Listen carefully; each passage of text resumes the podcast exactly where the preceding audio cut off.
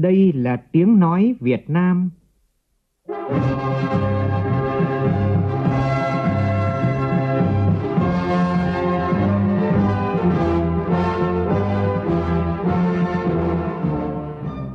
là tiếng nói Việt Nam, phát thanh từ Hà Nội, thủ đô nước Cộng hòa xã hội chủ nghĩa Việt Nam.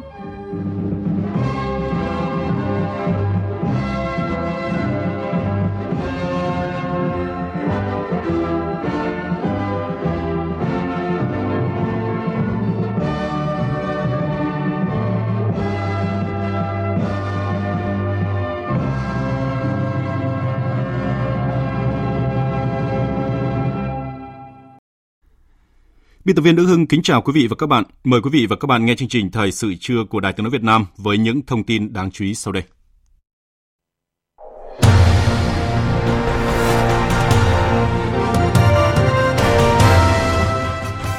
Chủ trì hội nghị đối ngoại toàn quốc triển khai thực hiện nghị quyết đại hội 13 của Đảng, Tổng Bí thư Nguyễn Phú Trọng yêu cầu phát triển nền đối ngoại Việt Nam hiện đại và mang đậm bản sắc dân tộc.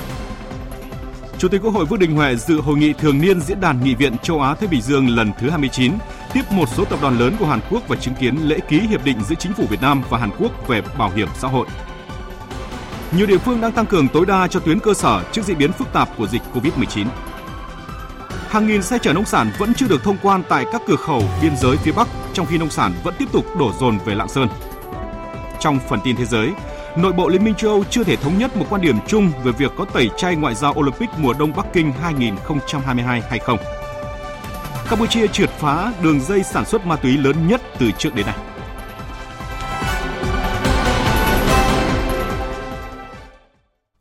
Bây giờ là nội dung chi tiết. Thưa quý vị và các bạn, sáng nay tại Hà Nội, Bộ Chính trị, Ban Bí thư tổ chức hội nghị đối ngoại toàn quốc triển khai thực hiện nghị quyết đại hội lần thứ 13 của Đảng theo hình thức trực tiếp kết hợp với trực tuyến. Tổng Bí thư Nguyễn Phú Trọng có bài phát biểu quan trọng chỉ đạo tại hội nghị. Cùng dự hội nghị có các đồng chí Ủy viên Bộ Chính trị, Chủ tịch nước Nguyễn Xuân Phúc, Thủ tướng Chính phủ Phạm Minh Chính, Thường trực Ban Bí thư Võ Văn Thưởng. Nhóm phóng viên Văn Hiếu và Lại Hoa phản ánh. Đầu giờ sáng nay, trước khi diễn ra hội nghị, các đồng chí lãnh đạo Đảng, Nhà nước và các đại biểu đã tham quan triển lãm thành tựu đối ngoại Việt Nam qua các thời kỳ. Phát biểu chỉ đạo tại hội nghị, Tổng Bí thư Nguyễn Phú Trọng khẳng định hội nghị hôm nay có ý nghĩa đặc biệt quan trọng và cũng có thể gọi đây là hội nghị có ý nghĩa lịch sử vì đây là hội nghị đối ngoại toàn quốc đầu tiên do Bộ Chính trị, Ban Bí thư trực tiếp chỉ đạo tổ chức để bàn về công tác đối ngoại của Đảng, ngoại giao nhà nước, đối ngoại nhân dân và của cả hệ thống chính trị. Nêu rõ đối với bất kỳ quốc gia, dân tộc nào trong quá trình hình thành và phát triển của mình cũng đều phải xử lý hai vấn đề cơ bản là đối nội và đối ngoại. Theo Tổng Bí thư Nguyễn Phú Trọng, hai vấn đề này có mối quan hệ hữu cơ, biện chứng, tác động qua lại, hỗ trợ lẫn nhau như hai cánh của một con chim, tạo thế và lực cho nhau, gắn kết và đan xen ngày càng chặt chẽ với nhau, nhất là trong điều kiện toàn cầu hóa phát triển mạnh mẽ và sâu rộng. Đối ngoại ngày nay không chỉ là sự nối tiếp của chính sách đối nội mà còn là một động lực mạnh mẽ cho sự phát triển của các quốc gia, dân tộc. Nhắc lại những nội dung cơ bản của tư tưởng ngoại giao Hồ Chí Minh đều bắt nguồn từ triết lý và truyền thống ngoại giao của ông cha ta và chính người đã phát triển những giá trị đó lên tầm cao mới, kết hợp nhuần nhuyễn chủ nghĩa yêu nước, văn hóa dân tộc, truyền thống ngoại giao Việt Nam với tinh hoa văn hóa và kinh nghiệm ngoại giao trên thế giới. Trong đó luôn luôn đề cao mục tiêu độc lập dân tộc, tinh thần hòa hiếu, hữu nghị, dùng ngoại giao để đẩy lùi xung đột, gắn với thực tiễn của thế giới để đưa Việt Nam hòa nhập vào dòng chảy của thời đại. Tổng Bí thư Nguyễn Phú Trọng cho biết hơn 90 năm qua,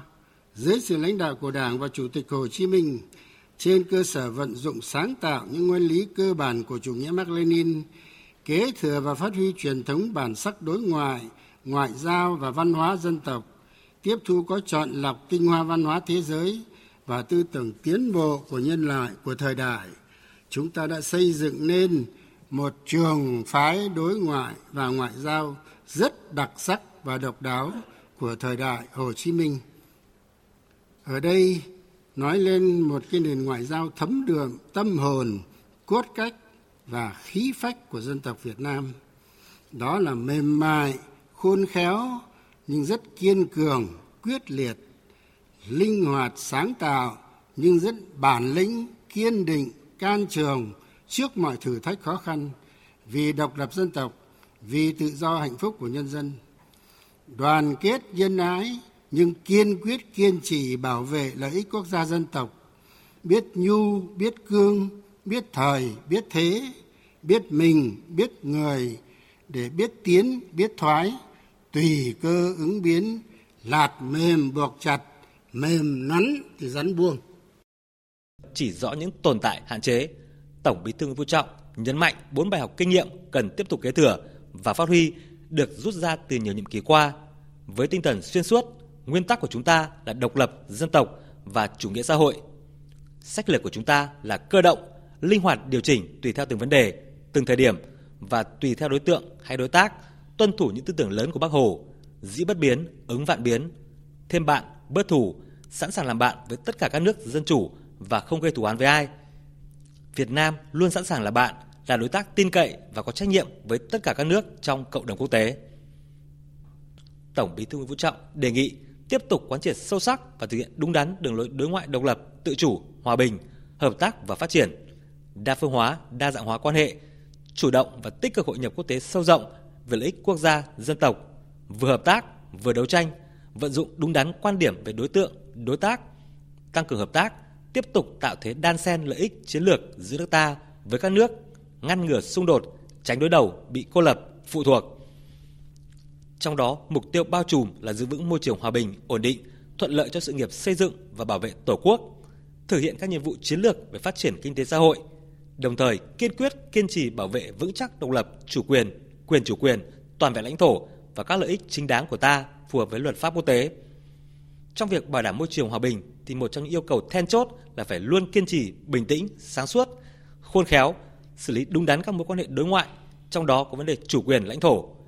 Đây là nhiệm vụ hết sức quan trọng của cả hệ thống chính trị, trong đó ngành ngoại giao là những người đi đầu. Công việc trọng tâm của thời gian tới là triển khai và phát huy các kết quả quan trọng của các diễn đàn đa phương mà Việt Nam đã tham gia. Đặc biệt là phối hợp với các đối tác thúc đẩy việc thực hiện các sáng kiến đã được thông qua của Việt Nam. Cần thể hiện vai trò nòng cốt trong quá trình xây dựng cộng đồng ASEAN và củng cố vai trò trung tâm của ASEAN trong các cấu trúc an ninh khu vực. Tiếp tục tham gia tích cực trong khuôn khổ hoạt động của Liên Hợp Quốc, nhất là trong việc thực hiện mục tiêu phát triển bền vững và tham gia lực lượng gìn giữ hòa bình Liên Hợp Quốc. Tổng kết việc thực hiện và hoàn thành trọng trách là Chủ tịch ASEAN năm 2020 và Ủy viên không thường trực Hội đồng Bảo an Liên Hợp Quốc nhiệm kỳ 2020-2021 để từ đó rút ra những bài học kinh nghiệm cho thời gian tới trên các diễn đàn đa phương khác trong và ngoài khu vực của Liên Hợp Quốc. Để hoàn thành được những nhiệm vụ nêu trên, Tổng Bí thư Nguyễn Phú Trọng đề nghị phải đặc biệt chú trọng công tác xây dựng tổ chức, bộ máy và đào tạo, bồi dưỡng, xây dựng đội ngũ cán bộ. Theo đó, hệ thống các cơ quan đối ngoại bao gồm Ban Đối ngoại Trung ương, Bộ Ngoại giao, Bộ Công Thương và các cơ quan đơn vị có chức năng làm đối ngoại thuộc tất cả các ban bộ ngành địa phương và toàn hệ thống chính trị cần tiếp tục đẩy mạnh thực hiện nghị quyết Trung 4 khóa 12 về xây dựng chỉnh đốn Đảng và kết luận của nghị Trung 4 khóa 13 về tăng cường xây dựng chỉnh đốn Đảng và hệ thống chính trị để tạo nên bước chuyển mới, mạnh mẽ hơn nữa, hiệu quả hơn nữa cho công tác đối ngoại trong thời gian tới, góp phần cùng cả nước thực hiện thành công nghị quyết đội 13 của Đảng. Tại hội trường diên Hồng và các điểm cầu, các đại biểu đã góp ý tham luận hiến kế các giải pháp phát huy tối đa thế và lực mới của đất nước, hướng tới xây dựng ngành ngoại giao toàn diện hiện đại, phục vụ phát triển đất nước và bảo vệ Tổ quốc. Nhóm phóng viên Văn Hiếu và Lại Hoa tiếp tục thông tin. Ủy viên Bộ Chính trị, Phó Thủ tướng Thường trực Chính phủ Phạm Bình Minh nêu rõ, trong 35 năm thực hiện đường lối đổi mới, Việt Nam đã đạt được những thành tựu to lớn có ý nghĩa lịch sử. Từ năm 2016 đến năm 2021, Việt Nam đã xác lập thêm 6 khuôn khổ đối tác chiến lược và đối tác toàn diện, nâng tổng số quan hệ đối tác chiến lược và toàn diện lên 30 nước. Nhiều nước coi Việt Nam là trọng tâm ưu tiên trong chính sách khu vực Phó Thủ tướng Chính phủ Phạm Bình Minh nhấn mạnh hoạt động đối ngoại đã góp phần tạo dựng và duy trì vững chắc môi trường hòa bình, ổn định, bảo vệ chủ quyền và lãnh thổ. Đối ngoại đa phương và hội nhập quốc tế toàn diện và sâu rộng được đẩy mạnh thiết thực, phục vụ phát triển kinh tế xã hội, nâng cao vai trò, tiềm lực, vị thế và uy tín của đất nước. Đồng thời, đối ngoại góp phần thu hút nguồn lực to lớn từ bên ngoài để phát triển đất nước. Đến nay, Việt Nam đã có quan hệ thương mại với 224 thị trường và đối tác. 71 nước đã công nhận quy chế kinh tế thị trường cho Việt Nam. Với mạng lưới 15 FTA đã ký, Việt Nam là một trong số ít nước tham gia hầu hết các liên kết kinh tế quan trọng. Các thị trường mà Việt Nam có FTA đều tăng trưởng xuất khẩu tốt. Mạng lưới FTA cũng đưa Việt Nam tham gia sâu hơn và trở thành mắt xích ngày càng quan trọng trong chuỗi giá trị và chuỗi cung ứng khu vực và toàn cầu. Nhờ liên kết kinh tế sâu rộng, năm 2021, mặc dù kinh tế thế giới rất khó khăn, kim ngạch thương mại của Việt Nam vẫn vượt mốc 600 tỷ đô la Mỹ. Các tham luận tại hội nghị khẳng định quyết tâm quán triệt sâu sắc nghị quyết Đại hội 13 của Đảng, phát huy tối đa thế và lực mới của đất nước nhằm hướng tới xây dựng ngành ngoại giao toàn diện, hiện đại, phục vụ phát triển đất nước và bảo vệ Tổ quốc. Trưởng Ban Đối ngoại Trung ương Lê Hoài Trung nêu rõ. Tập trung vào việc nắm bắt kịp thời những diễn biến có thể đưa đến sự thay đổi của xu thế, cục diện thế giới, sự điều chỉnh chiến lược của các nước lớn, các nước trong khu vực, các vấn đề khu vực và quốc tế liên quan đến an ninh và phát triển của đất nước. Từ đó, cùng các bộ, ngành, địa phương tham mưu xây dựng những định hướng, chiến lược, đối sách, thực hiện đường lối đối ngoại của Đại hội 13 của Đảng, kịp thời dự báo, không để bị động bất ngờ, Tại hội nghị, đại diện Bộ Quốc phòng, Bộ Công an, Bộ Công Thương đã đề xuất nhiều giải pháp nhằm phát huy vai trò tiên phong trong giữ vững môi trường hòa bình, ổn định, bảo vệ vững chắc chủ quyền, toàn vẹn lãnh thổ và lợi ích quốc gia, dân tộc, bảo vệ Đảng, chế độ xã hội chủ nghĩa. Từ những kết quả hạn chế bài học kinh nghiệm của hoạt động đối ngoại thời gian qua, đại diện các tỉnh, thành phố khẳng định quyết tâm thực hiện sự chủ động, tích cực triển khai đồng bộ, sáng tạo, hiệu quả các hoạt động đối ngoại, đóng góp xứng đáng và thực hiện thắng lợi nghị quyết đại hội lần thứ 13 của Đảng. Phó Bí thư Thành ủy thành phố Hà Nội Nguyễn Thị Tuyến, Phó Bí thư Thường trực Thành ủy thành phố Hồ Chí Minh Phan Văn Mãi nêu rõ. Đối ngoại kinh tế với Hà Nội được hiểu theo nghĩa rộng, bao gồm các lĩnh vực kinh tế triển, từ đầu tư thương mại, dịch vụ du lịch cho đến phát triển đô thị, môi trường, xây dựng chính quyền điện tử, thành phố thông minh. Trong hợp tác về kinh tế, luôn bảo đảm nguyên tắc bình đẳng, tôn trọng, hợp tác cùng có lợi, thực hiện tốt nguyên tắc lợi ích hài hòa, rủi ro chia sẻ. Tiếp tục tư duy đối ngoại lấy kinh tế làm trọng tâm. Thành phố xác định đối ngoại lấy kinh tế làm trọng tâm, ngoại giao phục vụ mở rộng không gian phát triển, tìm động lực mới cho tăng trưởng kinh tế của thành phố. Hoạt động đối ngoại phải tiên phong, huy động các nguồn lực bên ngoài cho phát triển đất nước và thành phố. Tiếp tục tranh thủ các đối tác, các FTA đã ký, cộng đồng người Việt Nam ở nước ngoài. Chúng tôi tiếp tục chương trình với các thông tin quan trọng khác. Sáng nay, Hội nghị thường niên Diễn đàn Nghị viện châu Á Thái Bình Dương lần thứ 29, gọi tắt là APPF 29, do Quốc hội Hàn Quốc chủ trì, tổ chức theo hình thức trực tuyến đã khai mạc trọng thể với chủ đề Vai trò của Nghị viện trong việc nâng cao khả năng tự cường trong thời kỳ hậu COVID-19. Đoàn đại biểu Quốc hội Việt Nam do Chủ tịch Quốc hội Vương Đình Huệ làm trưởng đoàn tham dự hội nghị. Ngay sau phiên khai mạc đã diễn ra phiên họp toàn thể thứ nhất về các vấn đề chính trị và an ninh. Tại phiên họp này, Chủ tịch Quốc hội Vương Đình Huệ đã có bài phát biểu quan trọng Phản ánh của phóng viên Lê Tuyết. Phát biểu chào mừng hội nghị, Tổng thống Hàn Quốc Moon Jae-in bày tỏ vui mừng khi hội nghị APPF 29 vẫn diễn ra dù trong bối cảnh đại dịch diễn biến phức tạp, nhấn mạnh tầm quan trọng của các nỗ lực quốc tế để thúc đẩy hợp tác phục hồi sau đại dịch, trong đó ngoại giao nghị viện góp tiếng nói mạnh mẽ trong phát huy sức mạnh của chủ nghĩa đa phương. Tổng thống Hàn Quốc kêu gọi các nghị viện APPF thể hiện vai trò lãnh đạo trong việc chuẩn bị cho một kỷ nguyên mới, đồng thời bày tỏ hy vọng hội nghị APPF 29 sẽ thành công tốt đẹp, góp phần củng cố hợp tác nghị viện đa phương cùng đoàn kết hợp tác phục hồi sau đại dịch vì một tương lai tốt đẹp hơn, khẳng định sức sống của ngoại giao đa phương trong bối cảnh hiện nay. Phát biểu bằng hình thức ghi hình tại phiên toàn thể thứ nhất về các vấn đề chính trị và an ninh, Chủ tịch Quốc hội Vương Đình Huệ nhấn mạnh là một thành viên tích cực trách nhiệm trong cộng đồng quốc tế, Việt Nam tiếp tục khẳng định đường lối đối ngoại độc lập tự chủ, đa phương hóa, đa dạng hóa quan hệ, nâng tầm và chủ động đóng góp cho hợp tác đa phương hướng tới mục tiêu chung là hòa bình, ổn định và phát triển. Quốc hội Việt Nam tiếp tục là thành viên tích cực của APPF và nhiều diễn đàn nghị viện đa phương khác, phối hợp chặt chẽ với quốc hội các nước, củng cố hệ thống đa phương, thúc đẩy hợp tác hướng tới xây dựng một châu Á Thái Bình Dương hòa bình, ổn định, tự cường và thịnh vượng. Với tinh thần đó, Chủ tịch Quốc hội Vương Đình Huệ đề xuất 6 vấn đề quan trọng như tăng cường hành động nghị viện và giám sát thực thi các chính sách của chính phủ thành viên APPF trong duy trì hòa bình, ổn định, an ninh khu vực và trên thế giới nhằm thực hiện những kế hoạch tầm nhìn tăng cường hợp tác đa phương nhằm ngăn ngừa các nguy cơ xung đột, tìm kiếm các giải pháp đối với các vấn đề an ninh tranh chấp thông qua các biện pháp hòa bình, tăng cường đối thoại, xây dựng lòng tin, kiềm chế các hành động đơn phương và tuân thủ luật pháp quốc tế kêu gọi các nghị viện thành viên APPF hợp tác nhằm đảm bảo hòa bình, ổn định, thượng tôn pháp luật ở các vùng biển và đại dương, trong đó xây dựng Biển Đông trở thành vùng biển hòa bình, hữu nghị, hợp tác, duy trì an ninh, an toàn, tự do hàng hải, hàng không. Từng quốc gia cần phát huy tinh thần trách nhiệm, kiềm chế không tiến hành các hoạt động gây phức tạp hoặc gia tăng căng thẳng, giải quyết các tranh chấp phù hợp với luật pháp quốc tế, đặc biệt là Công ước Liên Hợp Quốc về luật biển năm 1982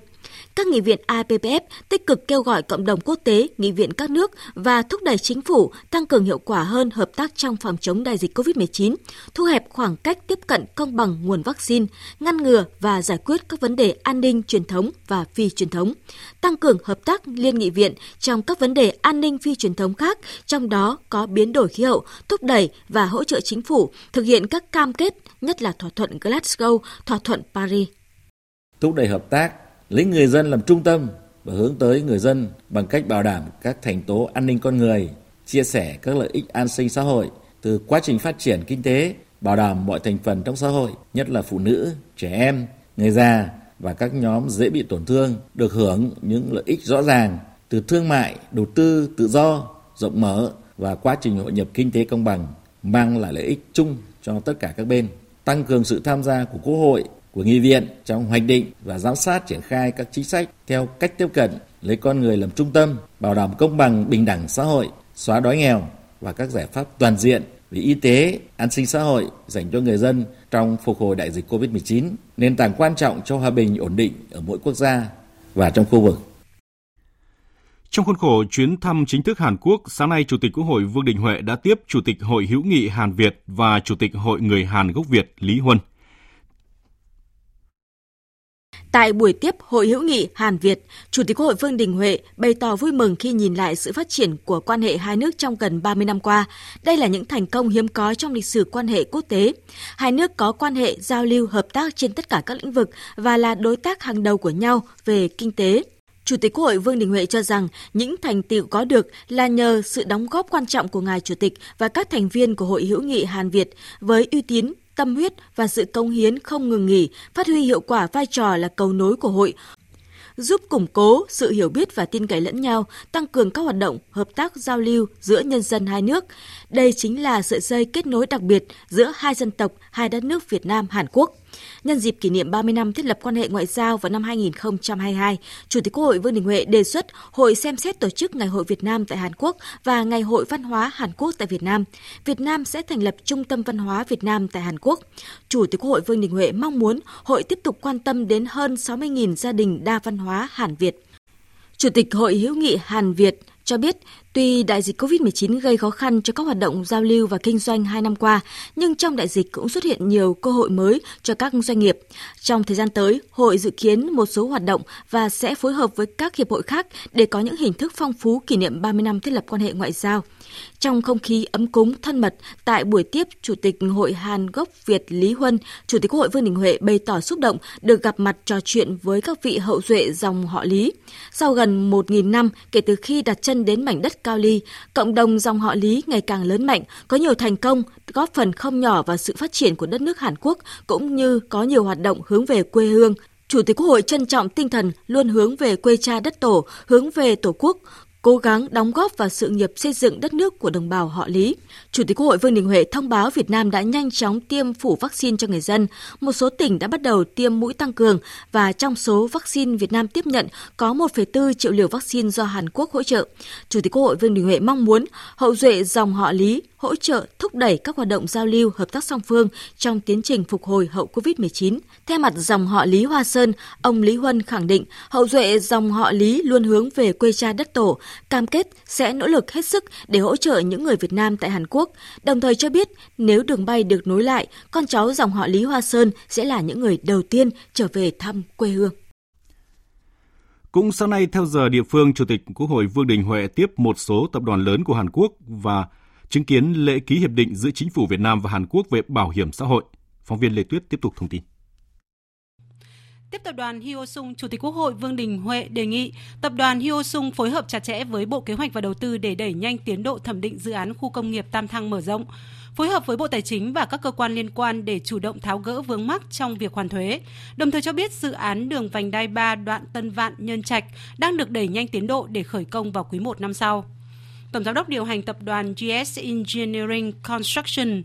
Lim Pyeng Yong, Chủ tịch Quốc hội Vương Đình Huệ ghi nhận và đánh giá cao hoạt động của tập đoàn trong lĩnh vực phát triển hạ tầng tại Việt Nam.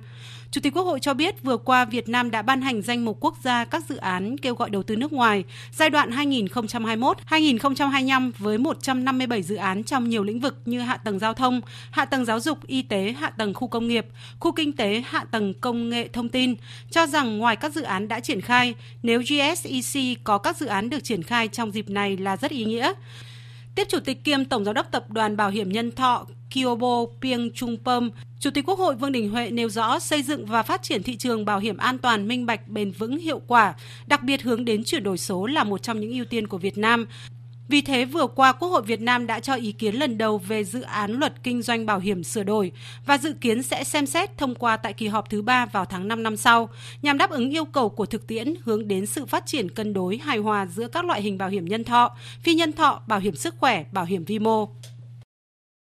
Tiếp Chủ tịch Hội đồng Quản trị Tập đoàn Amor Pacific, Chủ tịch Quốc hội Vương Đình Huệ hoan nghênh và ủng hộ kế hoạch mở rộng đầu tư kinh doanh của tập đoàn tại Việt Nam trong thời gian tới. Chủ tịch Quốc hội gợi mở tập đoàn xem xét kế hoạch mở nhà máy sản xuất tại Việt Nam từ thị trường Việt Nam xuất khẩu sang các nước trong khu vực và trên thế giới đều rất thuận lợi. Tiếp Phó Chủ tịch Tập đoàn Đông Won Park In Ku, Chủ tịch Quốc hội Vương Đình Huệ đánh giá cao việc tập đoàn mở rộng đầu tư vào các lĩnh vực này tại Việt Nam trong thời gian tới là phù hợp và đúng thời điểm. Tập đoàn có thể mở rộng đầu tư phát triển các sản phẩm mũi nhọn, tăng cường liên kết hợp tác chia sẻ kinh nghiệm và hợp tác với doanh nghiệp Việt Nam nhất là trong những công đoạn có giá trị gia tăng cao trong chuỗi cung ứng sản xuất của tập đoàn. Cũng trong sáng nay, Chủ tịch Quốc hội Vương Đình Huệ đã chứng kiến lễ ký hiệp định giữa chính phủ Việt Nam và Hàn Quốc về bảo hiểm xã hội do Bộ trưởng Bộ Lao động Thương binh và Xã hội Việt Nam Đào Ngọc Dung và Bộ trưởng Bộ Y tế Phúc lợi Xã hội Hàn Quốc Won Deuk Cho đại diện. Đây là hiệp định toàn diện về bảo hiểm xã hội song phương đầu tiên của Việt Nam được chính phủ hai nước bắt đầu đàm phán từ năm 2015 và thống nhất nhiều nội dung lớn. Hiệp định được ký kết sẽ góp phần thúc đẩy quan hệ đối tác hợp tác toàn diện giữa Việt Nam Hàn Quốc, nhất là trong bối cảnh số lượng lao động Việt Nam đi làm việc tại Hàn Quốc và số lao động Hàn Quốc đến Việt Nam ngày càng tăng. Hiệp định được cả hai bên rất chờ đợi sau 7 năm đàm phán. Người lao động Việt Nam và Hàn Quốc sẽ được đóng bảo hiểm liên tục khi lao động ở cả hai nước.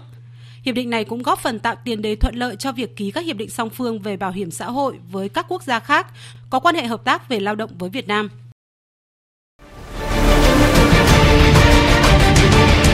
Thích ứng để bình thường mới.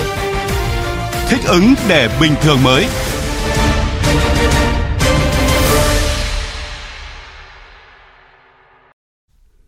Thưa quý vị và các bạn, trước việc số ca mắc COVID-19 liên tục tăng cao, Ủy viên Bộ Chính trị Bí thư Thành ủy Hà Nội Đinh Tiến Dũng vừa yêu cầu lãnh đạo các quận, huyện, thị xã bám sát địa bàn, trước mắt tập trung tối đa cho tuyến cơ sở, nhất là nâng cao năng lực y tế và ý thức người dân khi dịp lễ Tết đang tới gần. Bí thư Thành ủy Hà Nội chỉ đạo cả hệ thống chính trị từ thành phố xuống cơ sở phải vào cuộc đồng bộ để thiết lập trạng thái thích ứng an toàn, linh hoạt, kiểm soát hiệu quả dịch COVID-19 như chỉ đạo của Trung ương và Chính phủ tiếp tục làm thật tốt yêu cầu phân cấp giao quyền cho quận, huyện, thị xã, phường, xã, thị trấn trong phòng chống dịch bệnh, tập trung nâng cao năng lực y tế quận, huyện, thị xã và cơ sở, tiếp tục coi người dân là trung tâm chủ thể. Ban cán sự Đảng Ủy ban nhân dân thành phố chỉ đạo xây dựng kịch bản phương án ứng phó khi số ca F0 tăng lên 2.000 và 3.000 ca mỗi ngày – tiếp tục huy động sự tham gia của các bệnh viện, cơ sở y tế của các bộ ngành trung ương đóng trên địa bàn, các cơ sở y tế ngoài công lập, chỉ đạo hoàn thành ngay cơ chế chính sách để huy động lực lượng y bác sĩ đã nghỉ hưu, lực lượng sinh viên ngành y tham gia hỗ trợ y tế tuyến cơ sở tiếp tục thực hiện tiêm vaccine cho học sinh và sẵn sàng tiêm mũi 3 cho đối tượng theo hướng dẫn của Bộ Y tế. Lưu ý nguy cơ lây lan dịch bệnh trong dịp lễ Noel và Tết Dương lịch 2022, Bí thư Thành ủy chỉ đạo các cấp các ngành vận động tổ chức tôn giáo tổ chức theo hình thức trực tuyến nhưng vẫn phải đảm bảo trang trọng và hạn chế tập trung đông người, tuyên truyền sâu rộng để các vị chức sắc tôn giáo, bà con giáo dân và nhân dân cùng chia sẻ, chung tay với thành phố trong công tác phòng chống dịch bệnh. Trước tình hình dịch bệnh COVID-19 có những diễn biến mới, Thường trực Thành ủy Đà Nẵng yêu cầu thay đổi quan điểm, cách làm trong công tác phòng chống dịch, trong đó không xét nghiệm SARS-CoV-2 diện rộng để tìm F0. Tin của phóng viên Thanh Hà tại miền Trung.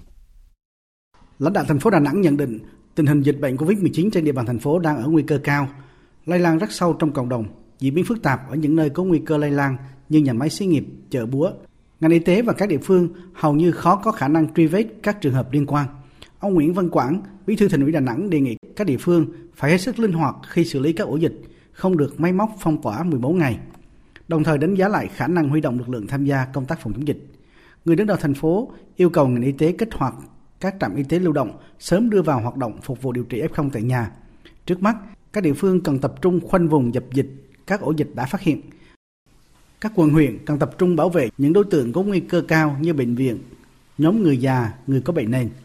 Lãnh đạo thành phố thống nhất thay đổi quan điểm xét nghiệm, không nên xét nghiệm diện rộng. Bởi hiện nay việc di chuyển của người dân diễn ra bình thường, việc xét nghiệm diện rộng bằng phương pháp PCR như hiện nay gây lãng phí nguồn lực mà không hiệu quả. Ngành y tế dùng kết quả test nhanh để khẳng định người nhiễm bệnh. Ông Nguyễn Văn Quảng, Bí thư Thành ủy Đà Nẵng cho biết. Sở Y tế Hà Nội đã xin Bộ Y tế và Bộ Y tế đã đồng ý về cái đề xuất của Hà Nội đó là dùng cái kết quả test nhanh để khẳng định người dương tính. Và trong cái hướng dẫn ấy có 3 trường hợp. Thì tôi đề nghị công chí nghiên cứu cái này. Người ta đã xin rồi bộ y tế đã đồng ý rồi thì chúng ta cứ áp dụng. Đây cũng là một cái cách thức để làm sao huy động được nguồn lực của người dân và tính chủ động của người dân. Chúng ta phải tin người dân. Trước tình trạng xuất hiện nhiều F0 là học sinh trên địa bàn, ngành giáo dục thành phố Hạ Long, tỉnh Quảng Ninh đêm qua đã đề nghị phụ huynh mua kit test nhanh COVID-19 và thực hiện test cho học sinh ngay trong đêm để báo cáo kết quả về nhà trường. Sự việc được cho là vừa không hiệu quả trong phòng chống dịch COVID-19, vừa gây lãng phí tiền của nhân dân, nhất là các gia đình có hoàn cảnh khó khăn. Vũ Miền, phóng viên thường trú khu vực Đông Bắc ghi nhận thực tế. Hơn 22 giờ đêm qua, nhiều người dân vẫn tụ tập quanh các hiệu thuốc trung tâm thành phố Hạ Long với hy vọng có thể mua được một bộ test nhanh COVID-19. Bởi theo yêu cầu của nhà trường qua nhóm Zalo, học sinh buộc phải test COVID-19 trước khi đến trường vào sáng nay. Ông Lưu Quang Tuyên, chủ một nhà thuốc lớn ở Hạ Long cho biết, từ chập tối, cửa hàng đã không còn bộ test nhanh COVID-19 nào. Hết không còn một tí nào cả. Người dân đến đây rất là đông, bởi các nơi đều hết. Thì chỉ còn một mình mình lại còn lại một chút. Phút cung cấp cho người dân thì cũng bảo người dân mỗi người thôi chia nhau ra mà mua mỗi người mua năm ba nhưng mà cũng không đủ để cung cấp bởi vì là mình cũng bị động không ai tích chữ nhiều như thế cả không có nhiều sự lựa chọn nhiều người dân đành tìm kiếm nguồn cung trên mạng xã hội. Tùy thuộc vào nhà sản xuất, giá các loại test dao động từ 50 đến 120.000 đồng một bộ. Riêng giá test kit nước bọt từ 75 đến 80.000 đồng một bộ. Anh Lê Việt Cương, người dân phường Hồng Gai, thành phố Hạ Long, chán nản. Toàn bộ học sinh trường là test cái đấy xong rồi gửi cho cô giáo, cô giáo sẽ tổng hợp lại xong rồi gửi lên trên ờ, bên trên. Nói thế tôi cũng phải cố gắng nhưng bây giờ xuống và tình hình này là không còn nữa thì tôi cũng phải chịu thôi, mà không làm thì cũng không yên tâm. Các trường thông báo và đưa ra yêu cầu gấp gáp đã khiến nhu cầu tìm mua bộ test nhanh COVID-19 tăng đột biến và đây cũng là cơ hội cho một số đối tượng lợi dụng tăng giá bán hoặc trà trộn hàng không rõ nguồn gốc, xuất xứ để trục lợi. Việc học sinh được tầm soát COVID-19 trước khi đến trường là điều cần thiết, nhất là khi dịch bệnh đang diễn biến phức tạp trên địa bàn. Tuy nhiên, cần có cách làm phù hợp để không xảy ra tình trạng chen lấn, cố mua cho bằng được bộ test nhanh, bất chấp chủng loại, giá cả. Không những thế, việc tập trung đông người tại các nhà thuốc cũng tiềm ẩn nguy cơ phát sinh những ổ dịch mới trong cộng đồng nếu không may có một người nhiễm bệnh. Chương trình Thời sự trưa xin được tiếp tục với các tin kinh tế đáng chú ý. Bộ Giao thông Vận tải vừa yêu cầu Cục Hàng không Việt Nam khẩn trương báo cáo tổng thể giải pháp tháo gỡ khó khăn cho ngành hàng không theo kiến nghị của Hiệp hội Doanh nghiệp Hàng không Việt Nam. Thời hạn báo cáo trước ngày mai 15 tháng 12. Trước đó, Hiệp hội Doanh nghiệp Hàng không Việt Nam đề nghị Bộ Giao thông Vận tải xem xét chấp thuận và có văn bản kiến nghị chính phủ và Quốc hội và các bộ ngành liên quan cho các hãng hàng không khác vay gói tái cấp vốn 4.000 đến 6.000 tỷ đồng, lãi suất 0% như đã thực hiện với Vietnam Airlines. Hiệp hội Doanh nghiệp Hàng không Việt Nam cũng đề nghị cho các hãng hàng không được vay gói 25.000 đến 30.000 tỷ đồng ưu đãi lãi suất nhằm giúp các hãng chi thường xuyên mua sắm vật tư thiết bị, thực hiện các chương trình dự án bảo trì, duy trì hoạt động và phát triển trong và sau dịch. Thưa quý vị và các bạn, tại cửa khẩu Tân Thanh Hữu Nghị và Chi Ma, tỉnh Lạng Sơn hiện còn tồn hơn 4.000 xe hàng hóa, đa phần là nông sản. Cửa khẩu Chi Ma Ái Điểm đã nhiều ngày nay không diễn ra hoạt động xuất nhập khẩu hàng hóa do Trung Quốc siết chặt các quy định phòng chống dịch nên tốc độ thông quan rất chậm. Tuy nhiên, lượng xe từ các tỉnh thành phố vẫn đang tiếp tục đổ dồn về. Ghi nhận của Duy Thái, phóng viên thường trú khu vực Đông Bắc. Chiều tối ngày 13 tháng 12, hàng trăm xe container xuất khẩu vẫn nối đuôi nhau dọc tuyến quốc lộ 1A hướng lên cửa khẩu Hữu Nghị. các bãi trung chuyển hàng hóa huyện Cao Lộc, bãi xe Bảo Nguyên, bãi xe Xuân Cương hay khu phi thuế quan cửa khẩu Tân thành đều trong tình trạng chật cứng xe hàng. Tại khu vực cửa khẩu Tân thành nơi được coi là đầu mối xuất khẩu nông sản lớn của cả nước, hiện vẫn tồn hơn 2.400 xe hàng. Nếu như trước kia, tại cửa khẩu này có thể xuất đến 300 xe hàng một ngày, thì hiện tại năng lực thông quan đã giảm đến hơn một nửa. Ông Bế Thái Hưng, Phó Tri cục trưởng tri cục Hải quan Tân Thanh, Cục Hải quan tỉnh Lạng Sơn cho biết. Hiện nay thì cái nghị định thư về kiểm dịch giữa hai nước hai bên là chưa có ký kết. Do vậy cái lượng hàng hóa xuất khẩu phải thực hiện kiểm dịch cái hiện nay đang thực hiện là kiểm tra 100% đối với hàng Việt Nam và Trung Quốc nó cũng ảnh hưởng rất lớn đến cái, cái tiến độ thông quan của hàng hóa. Ủy ban nhân dân tỉnh Lạng Sơn đã chỉ đạo lực lượng cảnh sát giao thông có phương án điều tiết phân luồng xe tại quốc lộ 1A để đảm bảo an toàn giao thông. Chỉ đạo các lực lượng chức năng như biên phòng, hải quan, kiểm dịch y tế tăng cường lực lượng, tạo mọi điều kiện trong công tác hỗ trợ hoạt động xuất nhập khẩu, quản lý chặt chẽ đội ngũ lái xe đường dài tại cửa khẩu để đảm bảo phòng chống dịch và có biện pháp hỗ trợ sinh hoạt đời sống cho các lái xe, chủ hàng. Thiếu tá Trương Tuấn Giang, Phó đồn trưởng đồn biên phòng Tân Thanh cho hay. Đồn đã tổ chức đăng ký điều tiết phân luồng cho các xe sắp xếp các phương tiện vào khu vực bãi phi tiêu quan theo thứ tự cùng phối hợp các lực lượng chức năng để phối hợp đăng ký giám sát cũng như là kiểm tra xét nghiệm cho các lái xe để đảm bảo đúng quy định phòng chống dịch. Đồng thời nó cũng duy trì đảm bảo an ninh trật tự trong khu vực các bến bãi cho các lái xe giữ khoảng cách thực hiện đúng 5K. Chúng tôi đang tổ chức triển khai lực lượng trực 24 trên 24 để sẵn sàng đăng ký phân luồng tiếp nhận cho các xe trong ngày, tạo điều kiện cho hoạt động xuất nhập khẩu diễn ra nhanh chóng, dễ dàng. Với tình hình thông quan như hiện nay, hơn 4.300 xe hàng đang ùn ứ, phải từ 10 đến 12 ngày nữa mới có thể giải tỏa, trong khi phần lớn là nông sản tươi khó bảo quản. Thời điểm cuối năm cũng là vào vụ thu hoạch, tiêu thụ nông sản tại nhiều địa phương, nên lượng hàng hóa dồn về Lạng Sơn chờ xuất khẩu ngày một tăng thêm. Còn bây giờ là thông tin thời tiết đáng chú ý.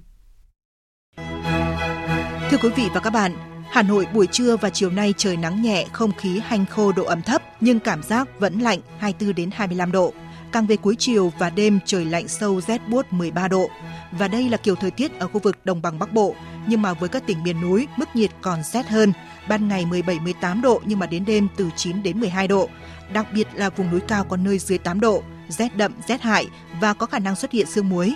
Bà con hết sức lưu ý phòng ấm cho bản thân và tránh thiệt hại cho sản xuất, cây trồng và chăn nuôi. Rét miền Bắc còn kéo vào tận miền Trung và khiến cho các tỉnh này có mưa và mưa rào rải rác như từ Quảng Trị đến Khánh Hòa rồi Ninh Thuận và cả Bình Thuận cũng có mưa rào và rông vài nơi. Nhiệt độ vừa phải dễ chịu 29 đến 30 độ. Riêng Nam Bộ trời nắng nhiều hơn, hơi nóng 32 độ vào trưa và chiều nay, tối mát mẻ và khả năng xuất hiện mưa rào và rông vào cuối ngày. Chương trình Thời sự trưa xin được tiếp tục với phần tin thế giới. Hội đồng Bảo an Liên Hợp Quốc vừa họp thảo luận liên quan đến công tác của các cơ quan trực thuộc, trong đó có hai cơ quan do Việt Nam làm chủ tịch trong nhiệm kỳ 2020-2021. Tin của Phạm Huân, phóng viên Đài tiếng nói Việt Nam thường trú tại Mỹ. Trong buổi sáng, Hội đồng Bảo an đã nghe báo cáo và thảo luận về công việc của cơ chế giải quyết các vụ việc tồn động của các tòa án quốc tế. Nhiều ý kiến phát biểu bày tỏ ủng hộ vai trò của cơ chế trong thực thi công lý, truy cứu trách nhiệm với những người được cho là tội phạm, tội ác nghiêm trọng, kêu gọi các nước liên quan hỗ trợ và hỗ trợ cơ chế. Chiều cùng ngày, Đại sứ Phạm Hải Anh, đại biện lâm thời của Việt Nam tại Liên Hợp Quốc đã phát biểu trước Hội đồng Bảo an, thay mặt Đại sứ Đặng Đình Quý, trưởng phái đoàn thường trực Việt Nam tại Liên Hợp Quốc trên cương vị Chủ tịch Ủy ban trực thuộc Hội đồng Bảo an liên quan Nam Sudan, gọi tắt là Ủy ban 2206, về các hoạt động của Ủy ban hai năm vừa qua. Đại sứ Phạm Hải Anh nhấn mạnh, mặc dù phải đối mặt với các thách thức do đại dịch COVID-19 gây ra, Việt Nam đã nỗ lực để triển khai các hoạt động của Ủy ban và bảo đảm thực thi nhiệm vụ được giao trên cơ sở minh bạch, khách quan và trách nhiệm. Trong đó đã tổ chức 11 phiên họp trực tiếp, gửi 85 thư, thông qua 10 yêu cầu miễn trừ và hai thông cáo báo chí. Việt Nam là nước đầu tiên thúc đẩy và Ủy ban 2206 là cơ quan trực thuộc Hội đồng Bảo an đầu tiên quay trở lại hình thức họp trực tiếp vào tháng 6 năm nay. Ngoại trưởng các nước thành viên Liên minh châu EU vừa nhóm họp tại Bruxelles, Bỉ với một trong các chủ đề trọng tâm được bàn thảo là xác định một quan điểm chung đối với Olympic mùa đông Bắc Kinh 2022, nhưng cho biết sẽ không sớm tìm được sự đồng thuận. Phóng viên Quang Dũng, thường trú Đài tiếng nói Việt Nam tại Pháp theo dõi khu vực Tây Âu đưa tin. Trong số các nước Liên minh châu Âu, hiện tại mới chỉ có Pháp đã đưa ra các tuyên bố cấp cao liên quan đến Olympic Bắc Kinh 2022. Phát biểu cách đây vài ngày, Tổng thống Pháp Emmanuel Macron cho biết nước Pháp không tẩy chay ngoại giao Olympic Bắc Kinh 2022 và nhận định rằng việc tẩy chay này chỉ là một hành động nhỏ không có nhiều ý nghĩa, đồng thời kêu gọi không chính trị hóa thể thao. Tuy nhiên, phát biểu sau đó, Ngoại trưởng Pháp Jean-Yves Le Drian cho biết thêm, Pháp muốn châu Âu có một cách tiếp cận chung đối với vấn đề này. Ngoài Pháp, một số nước cũng đang thúc giục Liên minh châu sớm đưa ra quan điểm chung rõ ràng về việc có theo chân Mỹ, Anh tẩy chay ngoại giao Olympic Bắc Kinh 2022 hay không. Tuy nhiên, phát biểu khi đến cuộc họp ngoại trưởng Liên minh châu tại Bruxelles ngày 13 tháng 12, đa số ngoại trưởng các nước đều lên tiếng ủng hộ cách tiếp cận của Pháp. Ngoại trưởng Áo Alexander Schellenberg thì nhấn mạnh điều quan trọng là không chính trị hóa kỳ Olympic này. Tôi ủng hộ một quan điểm chung của Liên minh châu Âu trong vấn đề này. Tôi cũng rất băn khoăn về việc chính trị hóa kỳ Olympic mùa đông này.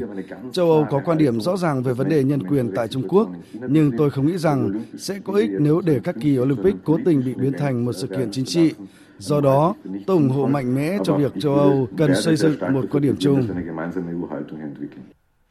Hiện tại, trong số những nước thành viên Liên minh châu Âu, Nước vận động mạnh nhất cho việc tẩy chay ngoại giao Olympic Bắc Kinh 2022 là Litva, do quan hệ giữa Litva và Trung Quốc đang trở nên căng thẳng trong thời gian qua xung quanh vấn đề Đài Bắc Trung Quốc. Tuy nhiên, Trung Quốc cũng có một số đối tác thân thiết trong nội bộ Liên minh châu Âu như Hungary, nên giới quan sát cho rằng Liên minh châu Âu chưa thể sớm đưa ra được một quan điểm chung đối với Olympic mùa đông Bắc Kinh 2022.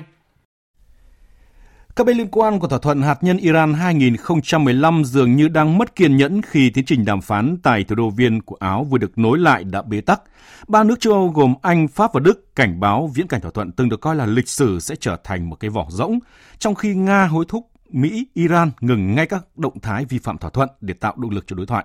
Tổng hợp của biên tập viên Đình Nam. Trong một tuyên bố chung, ba nước châu Âu, Anh, Pháp, Đức hôm qua cảnh báo thời gian cho đàm phán không còn nhiều hiện chưa có bất kỳ cuộc đàm phán thực chất nào diễn ra. Nếu tiến độ không được đẩy nhanh, thỏa thuận hạt nhân 2015 sẽ chỉ còn là vỏ rỗng. Tuyên bố của ba nước châu Âu có phần bi quan này được đưa ra trong bối cảnh Iran bác bỏ các kết quả đã đạt được tại 6 vòng đàm phán trước và đưa ra các đề xuất mới. Ba nước châu Âu cho rằng các đề xuất này là khó chấp nhận và họ đang mất thời gian quý báu để ứng phó với các đề xuất vượt quá giới hạn của thỏa thuận hạt nhân 2015 từ phía Iran. Điều này đang gây ra sự khó chịu. Ba nước châu Âu hy vọng Iran sẽ có những đề xuất hợp lý hơn. Tuy nhiên, phía Iran khẳng định họ kiên định với lập trường khi đưa ra các đề xuất mới và một thỏa thuận được ký phải dựa trên những tính toán kỹ lưỡng, có kiểm chứng và xác minh. Người phát ngôn Bộ Ngoại giao Iran Said Khatizadeh cho biết. Nếu một thỏa thuận được ký ngày hôm nay mà không có sự cân nhắc, đảm bảo, thì sẽ không có công ty nào và các khoản đầu tư nước ngoài nào diễn ra ở đất nước chúng tôi. Với tư cách là những người bảo vệ quyền của người dân, chúng tôi cố gắng hết sức. Chúng tôi không vội vàng và cũng không để bất kỳ ai ở viên lãng phí thời gian và sức lực của mình. Thực tế, quá trình đàm phán đang gặp không ít bế tắc. Theo đại diện đàm phán của Nga, ông Mikhail Ulyanov, vấn đề máy ly tâm tại các cơ sở hạt nhân của Iran cũng là một nội dung rất gai góc tại cuộc đàm phán này. Ngoại trưởng Nga Sergei Lavrov cũng đã điện đàm với người đồng cấp Iran Hossein Amir Abdullahian để thảo luận về tiến trình đàm phán. Hai bên khẳng định ủng hộ phiên bản thỏa thuận hạt nhân ban đầu được ký kết năm 2015 giữa Iran và nhóm cường quốc B501. Coi đây là phiên bản đúng đắn nhất, có thể đảm bảo quyền và lợi ích của tất cả các bên tham gia. Về tình hình dịch COVID-19, hiện tổng số ca mắc trên toàn cầu đã vượt qua con số 270 triệu. Trong 24 giờ qua, Nga là quốc gia ghi nhận số ca tử vong cao nhất thế giới trong một ngày với hơn 1.100 ca. Trong khi đó, Mỹ là quốc gia ghi nhận số ca mắc mới cao nhất với hơn 67.000 ca. Tại châu Âu, biến thể Omicron được dự báo sẽ lan ra toàn châu lục sớm hơn dự kiến và thay thế dần biến thể Delta trong những tuần đầu tiên của năm tới. Đây là nhận định của giới khoa học Pháp và cũng theo dự báo, biến thể Omicron sẽ gây ra làn sóng COVID-19 thứ 6 tại Pháp khi mà làn sóng thứ 5 thậm chí còn chưa kết thúc. Trước nguy cơ từ biến chủng Omicron, Hội đồng Khoa học Pháp ra khuyến cáo tăng gấp đôi liều lượng mũi tăng cường với vaccine Moderna từ 50mg lên 100mg để tăng lượng kháng thể đối phó với biến thể này. Cơ quan công an Campuchia vừa triệt phá đường dây sản xuất ma túy trái phép lớn nhất trong lịch sử nước này, thu giữ gần 1.500 kg và nhiều trang thiết bị sản xuất ma túy. Phóng viên Đài tiếng nói Việt Nam thường trú tại Campuchia đưa tin. Đêm ngày 12 tháng 12, lực lượng phòng chống ma túy của Bộ Nội vụ Campuchia đã phối hợp với lực lượng công an tỉnh Kampong Spư, Kok Kong, Presianuk và Phnom Penh tiến hành khám xét và bắt giữ một số đối tượng liên quan. Trong đó có hai đối tượng người Trung Quốc tại khu vực một nhà máy sản xuất mứt xoài ở tỉnh Kampong Spư. Khi vây bắt, các đối tượng đã liên tục chống trả, buộc lực lượng chức năng phải nổ súng triệt hạ một đối tượng người Trung Quốc. Tại hiện trường, lực lượng chức năng đã thu giữ 1.480 kg ma túy, một khẩu súng K54 cùng nhiều trang thiết bị và nguyên vật liệu sản xuất ma túy.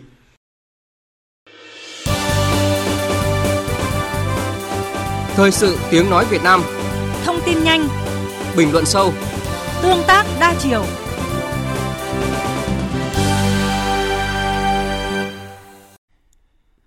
Thưa quý vị và các bạn, các đô thị tại khu vực miền Trung đều nằm gần cửa sông sát biển. Từ xưa tới nay, các đô thị này đều là các trung tâm chính trị kinh tế của địa phương, rất ít bị ngập lụt. Thế nhưng mấy năm gần đây, cứ có mưa là ngập. Đợt mưa lớn cuối năm, năm nay hầu hết các đô thị miền Trung đều chìm trong biển nước. Trong chương trình theo dòng thời sự trước đây chúng tôi đã nêu thực trạng và nguyên nhân ngập ngập lụt tại các đô thị miền Trung, đó là do biến đổi khí hậu, mưa lớn bất thường, hệ thống thoát nước còn nhiều bất cập, nhiều công trình hạ tầng xây dựng ồ ạt đã cản trở dòng chảy, ảnh hưởng quá trình thoát lũ tại đô thị. Giải pháp nào để giải quyết ngập lụt ở các khu đô thị miền Trung đã và đang là bài toán khó. Nhóm phóng viên Đài Tiếng nói Việt Nam tại miền Trung tiếp tục đề cập nội dung này. Tại kỳ họp Hội đồng Nhân dân cuối năm nay của các tỉnh Quảng Nam, Quảng Ngãi, Bình Định, hầu hết các phiên chất vấn, trả lời chất vấn đều nóng vấn đề đô thị ngập lụt khi mưa không lớn. Ông Nguyễn Công Hoàng, Giám đốc Sở Xây dựng tỉnh Quảng Ngãi thừa nhận việc đầu tư xây dựng các khu dân cư, khu đô thị trong thời gian gần đây đã làm giảm nhiều vùng trũng chứa nước tự nhiên trong đô thị. Quá trình thi công xây dựng chưa kết nối đồng bộ với hệ thống thoát nước chính của thành phố. Để có các giải pháp về lâu dài, giảm thiểu tối đa tình trạng ngập nước trong khu vực nội thành thành phố Quảng Ngãi. Theo ông Hoàng, cần có sự nghiên cứu đánh giá toàn diện, chuyên sâu về hiện trạng và các tác động ảnh hưởng đến việc thoát nước. Chúng ta cần phải thực hiện cái lộ trình hướng tới cái đô thị thông minh là chúng ta xây dựng một cái phần mềm để quản lý ngập, quản lý thoát nước đô thị và có cái mô hình đó chúng ta sẽ xây dựng nhiều cái kịch bản ngập để ta có cái dự báo kịp thời cho người dân chủ động ứng phó. Thành phố Tam Kỳ là đô thị trẻ, đa số các khu đô thị hình thành từ ngày chia tách tỉnh Quảng Nam Đà Nẵng vào năm 1997, từ ngày hành thành cao tốc Đà Nẵng Quảng Ngãi và dự án quốc lộ 1A được nâng cấp cải tạo. Cùng với đó là nhiều dự án giao thông ngăn dòng chảy thoát lũ, làm cho thành phố này thường xuyên ngập úng khi mưa lớn. Ông Lê Trí Thanh, Chủ tịch Ủy ban Nhân dân tỉnh Quảng Nam cho biết, địa phương đang phối hợp với các nhóm nghiên cứu và các cơ quan chuyên môn đánh giá tổng thể và toàn diện về tình trạng ngập lụt tại thành phố Tam Kỳ. Việc ngập úng nó có một phần tác động của các cái công trình giao thông thì những cái vấn đề này đã được nhận diện À, phải khẩn trương đánh giá lại tổng thể cái quy hoạch trong quá trình lập quy hoạch này chúng tôi sẽ ra soát lại, đánh giá lại tất cả các cái công trình giao thông trọng yếu ở trên địa bàn, đặc biệt là những cái công trình mà nó gây cản trở dòng chảy, những công trình giao thông xây dựng ở những cái khu vực trũng thấp, các cái công trình các khu dân cư, khu đô thị có cái nguy cơ làm cản trở dòng chảy nó gây nên cái tình trạng ngập úng thì phải được xem xét một cách cẩn trọng để điều chỉnh cho nó phù hợp.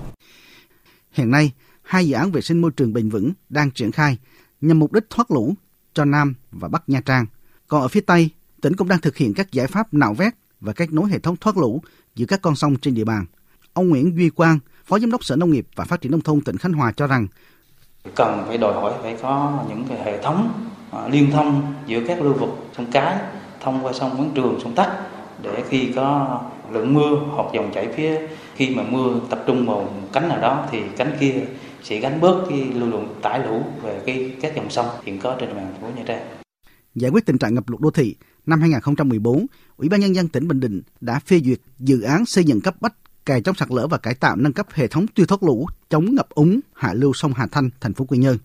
Dự án được kỳ vọng sẽ giải quyết dứt điểm tình trạng ngập úng, chậm tiêu thoát lũ tại các phường Nhân Bình, Nhân Phú và khu vực lân cận. Tuy nhiên, tiến độ triển khai dự án rất chậm. Đến tháng 3 năm ngoái, Ủy ban Nhân dân tỉnh Bình Định đã ra quyết định tạm dừng. Trước mắt, Ủy ban nhân dân tỉnh Bình Định giao Ủy ban nhân dân thành phố Quy Nhơn thực hiện phần xây dựng tuyến kè từ cầu Đôi đến cầu Hoa Lư và giao ban quản lý dự án nông nghiệp và phát triển nông thôn triển khai dự án xây dựng hệ thống tiêu thoát nước sông Dinh. Dự án này có mức đầu tư 295 tỷ đồng, được triển khai tại hai phường Nhân Bình và Nhân Phú từ năm 2021 đến năm 2024. Là người từng tham gia dự án nâng cao sức chống chịu của các khu đô thị với thời tiết mưa lũ, biến đổi khí hậu tại Thừa Thiên Huế, Đà Nẵng, Quy Nhơn và nhiều địa phương khác, chuyên gia thời tiết tiến sĩ Nguyễn Ngọc Huy, cố vấn về biến đổi khí hậu của tổ chức Oxfam cho biết, tình trạng ngập lụt xảy ra phổ biến là do mật độ xây dựng quá cao, bê tông kín mít, khi mưa xuống thì thoát không kịp gây ngập. Tình trạng các khu đô thị lớn ở miền Trung ngập lụt bất thường những năm gần đây đã giống lên hồi chuông cảnh báo về những bất cập trong quá trình quy hoạch và phát triển đô thị. Kiểm tra công tác khắc phục hậu quả mưa lũ tại thành phố Quy Nhơn, tỉnh Bình Định vào ngày 3 tháng 12 vừa qua, ông Nguyễn Hoàng Hiệp, Thứ trưởng Bộ Nông nghiệp và Phát triển Nông thôn khẳng định đối với đô thị nói chung và đô thị ở miền Trung nói riêng, quan trọng nhất là hạ tầng thoát lũ. Bởi vì rất gần biển, điều kiện thoát lũ rất tốt. Ông Nguyễn Hoàng Hiệp, Thứ trưởng Bộ Nông nghiệp và Phát triển Nông thôn, Phó trưởng Ban Thường trực Ban Chỉ đạo Trung ương về phòng chống thiên tai đề nghị. Chúng tôi vẫn đề nghị là phải có giải pháp từ ở thượng lưu. Làm thế nào để khi mà có mưa lớn cục bộ đổ dồn về các đô thị phía biển và chảy ra biển ấy, thì ngăn chặn cái dòng nước này càng nhiều càng tốt bằng cách là các hồ chứa thủy lợi mà có cắt lũ nghiên cứu làm nhiều nhất có thể. Thưa quý vị và các bạn, miền Trung xác định tâm thế sống chung với lũ lụt. Tuy nhiên các giải pháp chống chịu với ngập lụt biến đổi khí hậu tại các đô thị lớn ở miền Trung chưa được tính toán kỹ lưỡng dẫn tới tình trạng ngập lụt diện rộng. Ngập lụt ở đô thị ít thiệt hại về người và nhà cửa nhưng thiệt hại về kinh tế xã hội đối với người dân đô thị từ năm này sang năm khác là vô cùng lớn. Để hạn chế tình trạng ngập lụt đô thị kéo dài, trong quá trình xây dựng và phát triển đô thị, chính quyền các địa phương cần tính toán đầu tư đồng bộ giữa các giải pháp công trình và phi công trình. Và tiếp tục chương trình thời sự trưa nay là trang tin đầu tư tài chính và bản tin thể thao. Trang tin đầu tư tài chính. Thưa quý vị và các bạn, giá vàng thế giới sáng nay chịu áp lực bán tháo trong bối cảnh Mỹ có thể đẩy nhanh việc thắt chặt chính sách tiền tệ, giao ngay quanh ngưỡng 1.788,7 đô la một ao, tăng 5,3 đô la một ao so với đêm qua. Trong nước giá vàng SJC niêm yết ở mức mua vào 60 triệu 850 000 đồng một lượng, bán ra 61 triệu 570.000 đồng một lượng. Công ty Bảo Tín Minh Châu niêm yết giá vàng dòng Thăng Long mua vào ở mức 51 triệu 940.000 đồng một lượng, bán ra 52 triệu 590.000 đồng một lượng. Trên thị trường tiền tệ, Ngân hàng Nhà nước công bố tỷ giá trung tâm của đồng Việt Nam với đô la Mỹ hôm nay ở mức 23.191 đồng một đô la Mỹ. Tiếp theo là diễn biến trên sàn giao dịch hàng hóa Việt Nam giao dịch liên thông với thị trường hàng hóa thế giới. Trong phiên sáng nay, sắc đỏ chiếm ưu thế tuyệt đối trên bảng giá của 35 loại hàng hóa nguyên liệu, khiến cho chỉ số MXV Index giảm xuống còn 2.248 điểm. Đối với nhóm năng lượng, các mặt hàng dầu thô đã không giữ được đà tăng trong hai phiên đầu tuần và đang chịu áp lực bán nhẹ. Trong đó, giá dầu WTI đang quay trở lại mốc 70 đô la một thùng, giá dầu Brent đã tuột khỏi mốc 74 đô la Mỹ một thùng. Trong khi ngày càng nhiều quốc gia tuyên bố sự xuất hiện của biến chủng Omicron, thì giới phân tích vẫn kỳ vọng thế giới sẽ kiểm soát được đại dịch. Đây chính là lý do tổ chức các nước xuất khẩu dầu mỏ điều chỉnh tăng nhu cầu dầu thô thế giới trong quý 1 năm 2022 thêm 1,1 triệu thùng mỗi ngày trong báo cáo thị trường dầu tối qua. Tuy nhiên, các dữ liệu trong báo cáo lần này không tạo ra được nhiều phản ứng trên thị trường, cho nên giới đầu tư đang chờ đợi báo cáo của Tổ chức Năng lượng Quốc tế IEA vào tối nay để có thể đánh giá chính xác hơn xu hướng giá trong thời gian tới.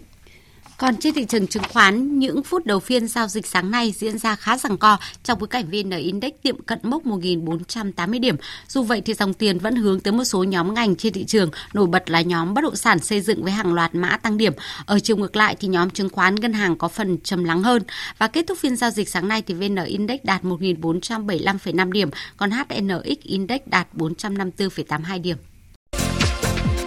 Đầu tư tài chính biến cơ hội thành hiện thực đầu tư tài chính biến cơ hội thành hiện thực. Quý vị và các bạn thân mến, doanh nghiệp trong nước ngày càng chủ động với vai trò bên mua trong các thương vụ mua bán sáp nhập đối với lĩnh vực bất động sản. Diễn biến trong nhiều năm qua hoạt động này đi vào thực chất hơn và khẳng định những lợi thế rõ ràng của các bên tham gia vào hoạt động phát triển thị trường tiềm năng này. Phóng viên Hà Nho phân tích. Trong bối cảnh sau thời gian tác động của dịch bệnh, tính chất các thương vụ mua bán sắp nhập đang có sự thay đổi từ thâu tóm thao túng chuyển dần sang hợp tác cùng có lợi. Bà Nguyễn Thị Thanh Hương, Tổng Giám đốc Công ty Cổ phần Bất động sản Đại Phúc Len, phân tích. Trong những năm gần đây, việc mà M&A đang là một cái chiến lược các tập đoàn đều quan tâm đến thì đó là một cái giải pháp để mà mình gia tăng cái nguồn lực để mà phát triển dựa trên cái thế mạnh của các bên à, cùng tham gia trong đó thì à, mình có thể nhìn qua cái 2020 cũng thấy rằng là đâu đấy thì cũng có tầm hơn 50 cái vụ M&A lớn với khoảng tầm hàng tỷ đô à, đã được à, giao dịch thành công Nhận định về xu hướng M&A, bà Lê Phương Lan, trưởng bộ phận tư vấn đầu tư Saview Hà Nội thông tin, hoạt động M&A trong lĩnh vực bất động sản những năm qua diễn ra khá sôi động. Trước đây, các nhà phát triển bất động sản trong nước thì có xu hướng tự xin cấp phép và thực hiện các dự án theo cách làm tất ăn cả. Còn các thương vụ M&A chủ yếu là nhà đầu tư nước ngoài thâu tóm các nhà phát triển dự án trong nước. Tuy nhiên, khi quy mô thị trường lớn hơn, tiềm lực của các doanh nghiệp bất động sản trong nước mạnh hơn thì M&A là cách nhanh chóng để doanh nghiệp nội mở rộng quỹ đất và hoạt động kinh doanh. Đồng tình với quan điểm này, ông Nguyễn Văn Đính, Chủ tịch Hội môi giới bất động sản Việt Nam nhấn mạnh tới vai trò của hoạt động mua bán sắp nhập dự án đối với các doanh nghiệp phát triển bất động sản. Trong xu hướng quan tâm đến các dự án bất động sản của Việt Nam thì những năm gần đây, nhiều chủ đầu tư nhìn thấy cơ hội thị trường nên đã tích cực tìm kiếm các thương vụ M&A. Mục tiêu là các doanh nghiệp lớn thực hiện hoạt động này để tái khởi động các dự án mới và hoàn thiện các dự án dở dang. Ông Vũ Cương Quyết, Tổng Giám đốc Công ty Cổ phần Đất Xanh miền Bắc, nhận định. Việc mua bán sát nhập và việc hợp tác liên doanh giữa đối tác Việt Nam và đối tác nước ngoài ấy là cái xu hướng tất yếu của thị trường. Theo chúng tôi đánh giá là chúng ta nên tạo điều kiện cho cái hình thức mua bán sát nhập cũng như là hợp tác liên doanh liên kết giữa các đối tác Việt Nam và nước ngoài. Chúng ta cũng nên đánh giá kỹ lưỡng với các cái đối tác của chúng ta của nước ngoài khi mà họ mua bán sát nhập hoặc họ đầu tư vào Việt Nam về cái tiềm lực tài chính, lĩnh vực họ hoạt động Hoạt động M&A không chỉ là phép cộng tổng tài sản đơn thuần mà quan trọng là tạo nên chuỗi liên kết hợp tác. Nhận định chung của các chuyên gia kinh tế là lĩnh vực bất động sản công nghiệp đang chuyển mình, trong đó thì xu hướng mua bán sáp nhập góp phần thúc đẩy thị trường bất động sản công nghiệp tái hoạt động, giúp chính doanh nghiệp nội và ngoại cùng tận dụng được các lợi thế sẵn có của nhau để phát triển trong tương lai.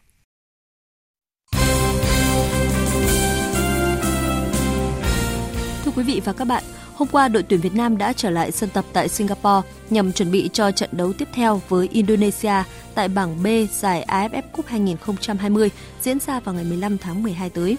Tại buổi tập này, huấn luyện viên Park Hang-seo chia 30 cầu thủ thành 3 nhóm. Nhóm thi đấu chính trong trận thắng Malaysia 3-0 chỉ thả lỏng, thư giãn gân cốt với bác sĩ Choi Ju-yong rồi nghỉ sớm để hồi phục. Nhóm các cầu thủ dự bị ở trận Malaysia thì tập thêm các nội dung về phối hợp nhỏ ít chạm.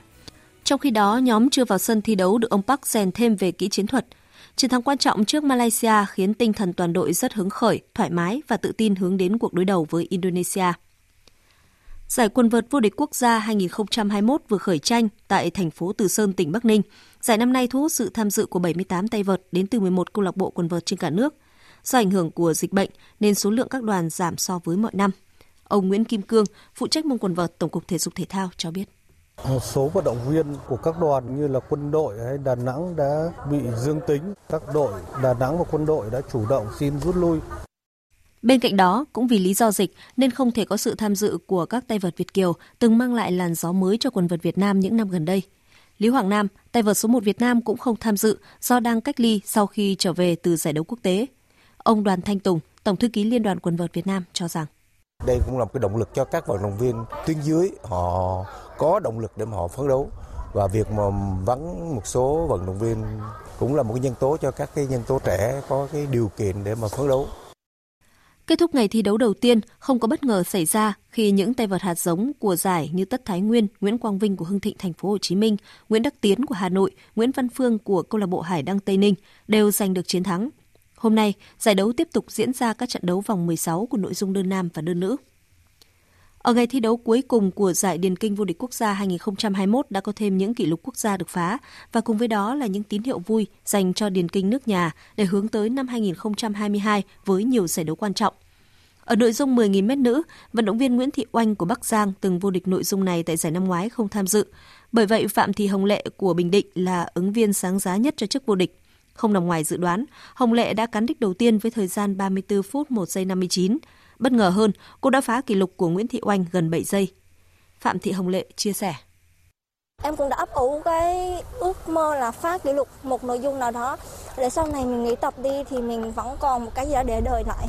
Và hôm nay, sau bao nhiêu lần cố gắng thì hôm nay em đã làm được điều đó. Trên đường chạy 800 m nam, vận động viên Trần Văn Đảng của Hà Nội cán đích đầu tiên với thời gian 1 phút 53 giây 71. Kết quả này giúp anh vượt qua thành tích của chính mình ở giải năm ngoái khoảng 3 giây. Đối với bản thân em là em tự phá được chính mình. Mục tiêu của em là em muốn đạt được 1 phút 49 thì mình mới có khả năng tranh chấp giống như kỳ trước anh Thái đã chạy 1 phút 49 mấy mấy chiến thắng được người Philippines. Kết thúc giải điền kinh quốc gia năm nay đã có hai kỷ lục quốc gia được phá và một kỷ lục quốc gia mới được thiết lập. Đoàn quân đội dẫn đầu với 9 huy chương vàng, đoàn Hà Nội đứng thứ hai với 8 huy chương vàng và đoàn thành phố Hồ Chí Minh đứng thứ ba với 7 huy chương vàng. Ở môn bóng truyền, hôm nay vòng 2 giải bóng truyền vô địch quốc gia 2021 khởi tranh tại Thái Bình. Do ảnh hưởng của dịch COVID-19 nên có hai đội bóng rút lui vào giờ chót. Chính vì vậy, ban tổ chức phải điều chỉnh điều lệ theo hướng phù hợp điều kiện mới, trong đó không có đội nào phải xuống thi đấu ở giải hạng A mùa 2022. Mùa giải sau có hai đội lên hạng nên sẽ có 22 đội thi đấu. Sau khi gặp sự cố kỹ thuật, Liên đoàn bóng đá châu Âu đã tổ chức lễ bốc thăm lại vòng 16 đội UEFA Champions League. Theo kết quả bốc thăm cuối cùng vào tối qua, thay vì gặp nhau, Man United chạm trán Atletico Madrid, còn Paris Saint-Germain đối đầu Real Madrid. 6 cặp đấu còn lại như sau. Inter Milan gặp Liverpool, Sporting Lisbon đấu Man City, Chelsea gặp Lille, Villarreal đấu Juventus, Sanburg gặp Bayern Munich và Benfica so tài với Ajax. Theo kế hoạch, các trận lượt đi vòng 1/8 Champions League sẽ diễn ra vào các ngày 15, 16 và 22, 23 tháng 2 năm 2022. Dự báo thời tiết Phía Tây Bắc Bộ chiều nắng, đêm không mưa, gió nhẹ, đêm trời rét, có nơi rét đậm, nhiệt độ từ 12 đến 24 độ. Phía Đông Bắc Bộ chiều nắng đêm không mưa, gió Đông Bắc cấp 2, cấp 3, đêm trời rét, vùng núi có nơi rét đậm, nhiệt độ từ 13 đến 25 độ. Khu vực từ Thanh Hóa đến Thừa Thiên Huế, phía Bắc có mưa vài nơi, phía Nam có mưa, mưa rào rải rác, gió Bắc đến Tây Bắc cấp 2, cấp 3, phía Bắc đêm trời rét, nhiệt độ từ 15 đến 24 độ. Khu vực từ Đà Nẵng đến Bình Thuận, phía Bắc có mưa, mưa rào rải rác, phía Nam có mưa rào và rông vài nơi, gió Đông Bắc cấp 3, phía Bắc đêm trời lạnh, nhiệt độ từ 21 đến 30 độ. Tây Nguyên chiều nắng, chiều tối và đêm có mưa rào và rông vài nơi, gió Đông Bắc cấp 2, cấp 3, nhiệt độ từ 17 đến 27 độ. Nam Bộ, chiều nắng, chiều tối và đêm có mưa rào và rông vài nơi, gió Đông Bắc cấp 2, cấp 3, nhiệt độ từ 21 đến 32 độ. Khu vực Hà Nội, chiều nắng, đêm không mưa, gió Đông Bắc cấp 2, cấp 3, đêm trời rét, nhiệt độ từ 14 đến 25 độ. Dự báo thời tiết biển, Bắc và Nam Vịnh Bắc Bộ không mưa, tầm nhìn xa trên 10 km, gió Đông Bắc cấp 3, cấp 4. Vùng biển từ Quảng Trị đến Quảng Ngãi, Bình Định đến Ninh Thuận và vùng biển từ Bình Thuận đến Cà Mau có mưa rào và rông rải rác, gió Đông Bắc cấp 6, chiều nay có lúc cấp 7, giật cấp 8, biển động. Vùng biển từ Cà Mau đến Kiên Giang và khu vực giữa Biển Đông có mưa rào vài nơi. Trong mưa rông có khả năng xảy ra lốc xoáy, gió Đông Bắc cấp 4, cấp 5.